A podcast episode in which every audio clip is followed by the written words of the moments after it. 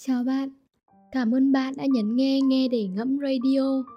Mình là Lemon, bài viết của chúng ta ngày hôm nay sẽ là cách chữa trị căn bệnh trầm cảm trong hôn nhân được viết bởi tác giả Enga. Chúng mình cùng bắt đầu nhé.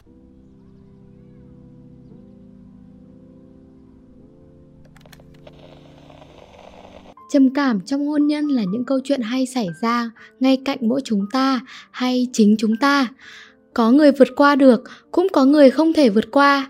Có người lựa chọn cách đương đầu với nó để tìm hướng giải quyết, có người lại chọn cách buông xuôi. Mỗi quyết định là mỗi hoàn cảnh, mỗi câu chuyện khác nhau. Hãy cùng nhau tìm hiểu cách để vượt qua nỗi ám ảnh, trầm cảm trong hôn nhân nhé. Bạn có đang rơi vào trầm cảm trong hôn nhân của mình? Có rất nhiều cặp đôi thời nay gặp bế tắc trong cuộc sống hôn nhân. Những xích mích nhỏ trong cuộc sống dần trở thành những vách ngăn khiến vợ chồng không còn thấu hiểu nhau nữa. Trầm cảm không phân biệt giới tính, trai hay là gái. Trong cuộc sống hôn nhân, đôi lúc không phải chỉ có mình người vợ mà người chồng cũng có thể rơi vào trầm cảm. Bạn bế tắc cô độc trong chính ngôi nhà của mình bạn cảm giác cuộc hôn nhân này không phải là kết tinh của tình yêu, mà là một quyết định sai lầm của mình trong những giây phút bồng bột. Biểu hiện của trầm cảm trong hôn nhân. Bản thân bạn khi rơi vào trầm cảm thường im lặng với chính chồng hoặc là vợ của mình. Sau mỗi ngày làm việc không còn muốn quay về nơi gọi là nhà của bạn nữa. Bạn không biết bản thân mình có còn yêu chồng hoặc là vợ của mình nữa hay không. Không tìm được cách để chia sẻ những gì xảy ra trong cuộc sống của mình bạn chọn im lặng trong những lần bị tổn thương. Bạn biết không, chính bạn cần tâm sự chút hết nỗi lòng. Có những khúc mắc trong sinh hoạt vợ chồng cần được tháo gỡ. Có những câu chuyện xảy ra mỗi ngày giữa bạn và bạn đời. Thay vì cùng nhau ngồi lại để tâm sự, sẻ chia, thì bạn chọn cách im lặng, chọn cách cáu gắt với những đồ vật vô tri. Trầm cảm, cao độ, cao điểm có thể dẫn đến việc bạn muốn làm tổn thương mình hoặc đôi lúc muốn dung nạp một số vật vào cơ thể. Cụ thể, bạn có thể muốn làm đứt tay hay nuốt những viên bi, hòn sỏi, kim bấm, vân vân. Bạn sẽ bị mất ngủ thường xuyên dù cố gắng ngủ. Những sinh hoạt vợ chồng dần trở thành gánh nặng của bạn. Bạn bị bế tắc trong suy nghĩ tìm cách giải thoát bản thân, bị gò bó trong chính ngôi nhà của mình đôi khi những đứa trẻ không còn là niềm vui khi bạn về nhà nữa. Bạn hình thành cảm giác chán ghét chính người thân của mình. Dần dần, cảm giác đó sẽ rất nguy hiểm khi bạn có suy nghĩ loại bỏ thứ khiến bạn chán ghét. Khi có biểu hiện này, bạn cần được tư vấn và chữa trị trầm cảm.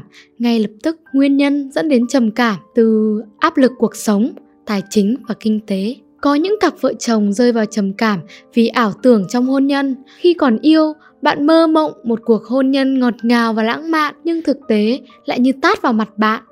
Những thứ bạn phải lo toan, những mối quan hệ nhà nội nhà ngoại phải cân nhắc, áp lực sinh nở và chăm sóc con cái.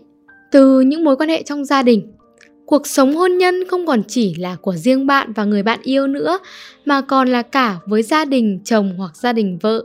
Có những lúc đơn giản, nhỏ bé, chỉ là cách ăn uống khác nhau. Người ăn hành và người không ăn được hành. Người ăn ớt và người không thể ăn ớt. Giờ giấc sinh hoạt không giống nhau. Bạn không thể dung hòa, cũng không thể cân bằng với những người gia đình chồng. Những quan niệm khác nhau trong cuộc sống, cũng như cách chăm sóc trẻ con. Bạn tiếp nhận tư tưởng hiện đại, nhưng mẹ chồng lại chăm sóc theo cách truyền thống. Không được giải tỏa bạn cần được tâm sự với chồng hoặc vợ của mình về những bất cập trong cuộc sống của hai người.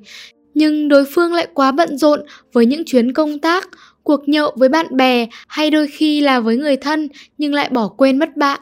Những áp lực cuộc sống cơm áo gạo tiền lại thêm những mặt xấu của cuộc hôn nhân, không như những ấp ủ của bạn, những thói quen sinh hoạt nhỏ nhặt nhưng khi yêu bạn chưa hề biết, những khúc mắc lòng chưa một lần được tháo gỡ chính những điều đó khiến bạn trở nên trầm lặng trong chính cuộc hôn nhân mình từng mãnh liệt và khao khát tất cả điều đó góp phần hình thành nên một khối đen trong tâm trí bạn và sau đây chính là những cách thoát khỏi trầm cảm trong hôn nhân. Đôi khi người chồng hoặc người vợ sẽ không thể nhìn ra người đầu ấp tay gối của mình đang bị trầm cảm. Họ đang suy nghĩ liệu có phải cuộc hôn nhân này là đúng hay sai, lựa chọn bản thân lúc đó có phải là bốc đồng hay là nhất thời. Hãy cùng lắng nghe và cùng tâm sự. Người chồng, vợ lúc này chính là nhân tố quan trọng để giúp họ vượt qua những suy nghĩ tiêu cực đó hãy ngồi lại tâm sự cùng bạn đời của mình hãy lắng nghe và chia sẻ cùng họ Để đến bên bạn và gia đình bạn, họ đã lựa chọn rời xa gia đình mình, chỉ còn lại người bạn đời để dựa dẫm về mặt tinh thần. Hãy cùng tâm sự với cô ấy, anh ấy, làm việc sau khi tan làm, hãy kể cho đối phương nghe về công việc của mình, hãy hỏi đối phương về những điều xảy ra trong hôm ấy, ăn ủi bênh vực, ít nhất là khi chỉ có hai người. Đừng để đối phương ngập tràn cảm giác cô đơn trong chính ngôi nhà của mình. Hãy dành thời gian thư giãn cùng nhau. Những cuối tuần, hãy cùng nhau ra ngoài, chạy xe một vòng quanh thành phố, hít thở không khí náo nhiệt nơi phố phường, hay ngồi nhâm nhi quán cà phê ở nơi quán quen. Hãy đưa bạn đời của mình ra ngoài thay vì để họ với bốn bức tường ngột ngạt. Không cần mua những món quà đắt tiền, nhưng đôi lúc cũng cần một món quà nho nhỏ mà đối phương thích để khiến tâm trạng của họ tốt hơn. Có thể là nhành lan, hay là bông hồng, con cá hay chú chim nhỏ. Cuối cùng, bạn hãy học cách chấp nhận đối phương, hãy cùng nhau thay đổi và chấp nhận những sở thích, những khuyết điểm nho nhỏ trong cuộc sống của đối phương. Mỗi chúng ta không ai là một cá thể hoàn hảo, vậy nên hãy cùng yêu thương khuyết điểm của đối phương bạn nhé.